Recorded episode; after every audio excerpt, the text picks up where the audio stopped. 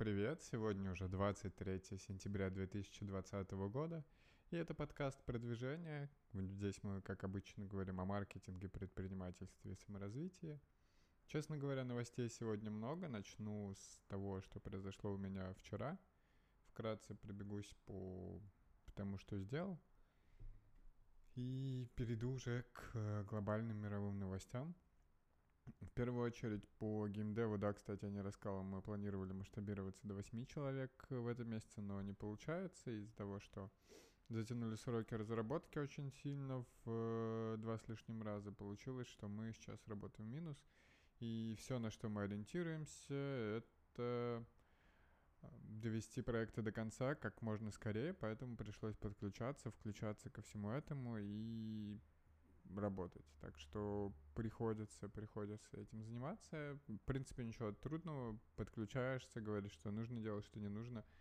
И ребята гораздо быстрее работают, потому что даже продукт оунер иногда получается делает красиво, но не всегда это самые простые таски. Так что а, пока допиливаем проекты, и потом будем думать о том, что можем сделать еще. По саморазвитию, по каким-то личным проектам я вам рассказывал про сервис, по, который хочу запустить. Это помощь с ментальным здоровьем там, в развивающихся странах. А, вчера у нас была, как обычно, сессия с психологом, но мы ее заменили. И вместо того, чтобы там посмотреть какие-то проблемы, э, обсудили этот проект, что может подсказать мой психолог. И это просто полная такая очень ценная кладезь информации. Определенно это занятие стоило гораздо больше, чем оно стоит. Э, психолог рассказал о возможных проблемах, ограничениях, как это можно лучше делать, можно, как можно подключать волонтеров и много чего еще. В общем, идей много, осталось обсудить это с моей однокурсницей, которая занимается ментальным здоровьем, пообщаться, надеюсь, удастся законнектиться с Ваней Замесиным, возможно, он что-то сможет подсказать. Общем, идей много, думаю только, как, как реализовать и как э, начать это в минимальном, минимальном варианте. Э, в целом, наверное, это основные новости. Посмотрел еще квартиры на Циане. Мы все-таки думаем в России покупать квартиры. Именно не потому, что они там дешевеют. Понятно, что э, финансовый смысл, наверное, не такой большой, но жена очень хочет э, стать рантье. И в целом, наверное... Ну, то есть у нас возможность купить квартиры либо в России, либо здесь, на Кипре. А, в России при этом будем узнавать, потому что для нерезидентов, возможно, есть какие-то ограничения, потому что в Сбере, конечно, написано, что ипотеку можно брать с 15% первоначальным сносом. А, если так, то идеально. Берешь квартиру там за 4 миллиона под сдачу, просто платишь 600 тысяч, и практически сразу твои арендодатели покрывают аренды платеж спокойно, и ты там как-то с этим работаешь. А, плюс по текущему курсу там 15% этих 600 тысяч рублей, они вообще в, в евро это не такие большие, это 6750 евро. А, то есть вполне адекватная подъемная цен, цена, так что пока есть э, деньги бюджета, мне кажется, вполне неплохой вариант а, этим заняться, хотя, конечно, инвестиции тоже стоит рассматривать. А, ну, в целом-то да, я скорее смотрю, исходя из того, что это небольшая часть, э, очень небольшой процент по отношению к нашему доходу, и э, даже если купим, не факт, э, ну, то есть вряд ли это сильно повлияет на нас, и в любом случае это будет окупаться, так что пусть будет, и потом уже можно будет э, инвестировать э, в рынки, а не просто скупать бездумно квартиры. Ну и варианты, да, неплохие, тогда уже будет достаточно интересно. Но смотрим, конечно, Питер, потому что Питер родной город, есть уже там квартиры, и гораздо проще с этим всем работать, чем где-нибудь в Москве, Казани, еще в каких-то городах, где там аренда Uh, там, по-моему, в Астрахани одна из самых выгодных аренд, но никто же специально не поедет туда сдавать, а если сдавать через какие-то фирмы, то это комиссии, и все это очень сильно uh, мешает. Яндекс предварительно договорился купить Тиньков за почти 5,5 миллиардов долларов. Стороны обсуждают сделку, но опубликовали ее точные условия. Честно говоря, вчера все обсуждали и думали, что это слухи. Э, но Тиньков э, Холдинг, он среагировал на сообщение в СМИ и подтвердил возможную сделку с Яндексом. И которая заключается в возможной полной продаже группы Тинькофф. А, стороны пришли к предварительному соглашению на сумму около 5,48 миллиарда долларов. А, по данным ведомостей, сумма может быть выпл- выплачена наполовину акциями Яндекса и наполовину деньгами. А, интересная очень новость. То есть понятно, что до этого Тиньков и Волош они обсуждали о том, что можно было бы объединиться. И, честно говоря, да, очень, очень интересно, потому что вот Тиньков принадлежит сейчас э, в траст, в семейный, в семейный траст. Доля Тинькова в голосах э, не изменилась 87%, то есть он единогласно принимает э, решение по факту.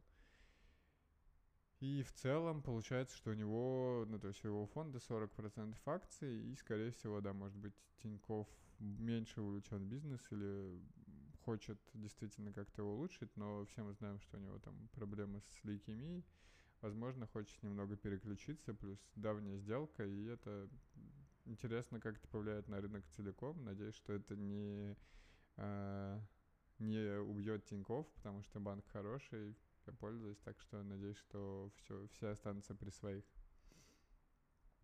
Яндекс Музыка открыл авторам подкастов доступ к информации аудитории и прослушивании. Uh, в целом, да, Яндекс Музыка сейчас присылает это, вот как я ведущий подкаста об этом знаю, они присылают вам эту информацию на почту раз в месяц, никаких личных кабинетов нет. Uh, в тестовом режиме они открывают теперь личные кабинеты для авторов. У меня такого нет, конечно, потому что вряд ли я в тестовую выборку войду. Uh, очень интересно, да, посмотрим. Все сервисы в этом направлении развиваются, так что, да, думаю, только рынок станет полезнее и удобнее для всех. Uh, стартап Cloud Paper, который создает туалетную бумагу, бумагу из бамбука, привлек э, главу Uber Роберта Дауни-младшего и других известных людей, таких как э, Эштона Кучера, Гвинет Пелтроу. Э, и в целом, да, идея в том, что они останавливают вырубку лесов, хотели найти рынок, сопоставимый по размерам с такси или грузовыми перевозками, который мог бы оказать э, действительно большое влияние на общество и окружающую среду с самого первого дня. А, из-за туалетной бумаги, по данным Cloud Paper, э, и бум- из-за туалетной бумаги и бумажных полотенец вырубай, э, вырубается около 20% лесов. И стартап утверждает, что они сокращают углеродный след на 30% по сравнению с производством традиционных э, бумажных изделий. Э, сам сервис не использует также пластиковую упаковку, все это в картонных коробках поставляется. Э, все это работает по подписке и стоит 28 долларов за 24 рулона, в принципе адекватная цена. Э, приятно, полезно и в целом, да, хоть хоть и некоторые будут смеяться, но достаточно огромный бизнес, я думаю, на этом можно заработать при этом еще не так много денег, о, не так, не так мало денег. И, ну да, как, как говорят, что рынок действительно достаточно большой. Плюс я, когда вел свой социальный подкаст, общался с основателем э, эко... Нет, общался с основателем бамбу... Э, не помню, честно говоря, но он занимался примерно тем же самым. Они бам... выращивали бамбук для замены деревьев. Uh, просто потому что бамбук устроен так, что он сначала, да, высаживаешь его, он растет несколько лет, и потом 5 или 7 лет, по-моему, он плодоносит, то есть вы его срубаете почастую, и он растет там на, не знаю, несколько метров за, за год. То есть он как э, какие-то растения гораздо полезнее, чем убивать деревья, и в принципе он очень такой производительный, и можно плантации много, много где делать, так что вполне, вполне интересная бизнес-идея, нравится, так что э, надеюсь, что услышу от них еще много приятных и полезных новостей. Экс-модератор YouTube подала в суд на сервис. У нее из-за просмотра жестоких видео появились симптомы депрессии и психологических травм. А, в иске говорится, что YouTube постоянно нарушал собственные правила безопасности. Видеоролики, которые смотрят модераторы, это э, каннибализм, изнасилование детей, самоубийство, членовредительство, зоофилии массовые расстрелы. И говорит, что в процессе обучения не было какой-то специальной подготовки. На самом деле консультанты психологические, которые там есть, они не сильно помогают. А, в целом они должны были работать не более 4 часов в день, но из-за постоянной нехватки персонала приходилось работать больше. И в целом какие-то развивались страхи из-за того, что их уволят и так далее.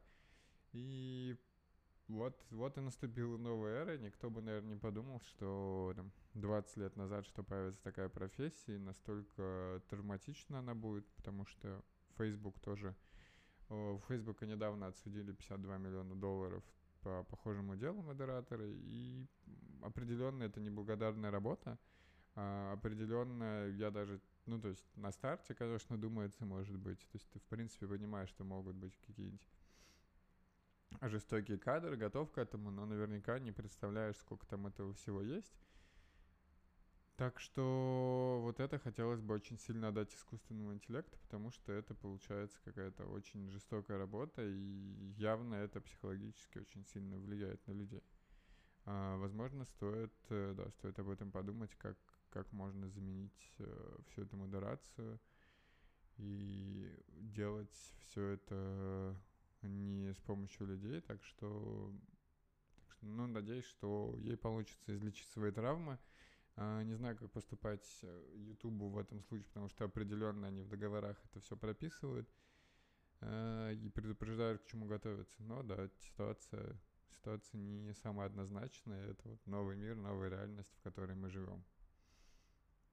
Тим Кук сказал, что встреча в офисе помогает творчеству в работе, но Apple хорошо и на удаленке — очень приятная новость, потому что глава Netflix недавно говорил, что у них не получается, и они с первыми побегут на, в офис.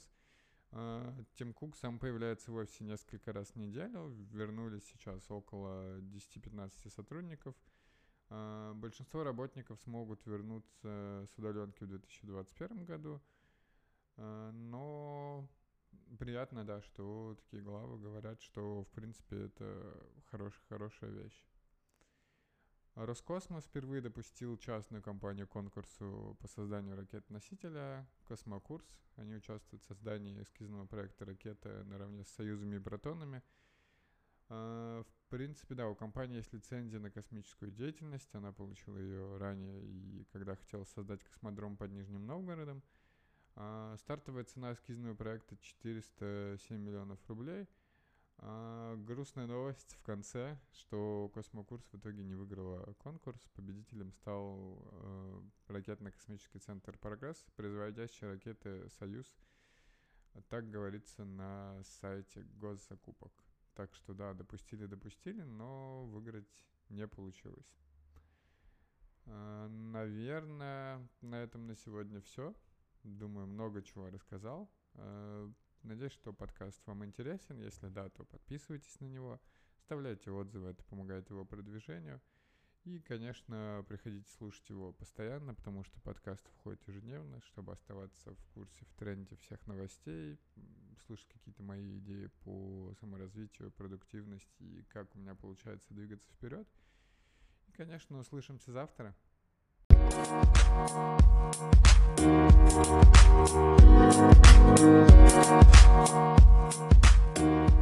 back.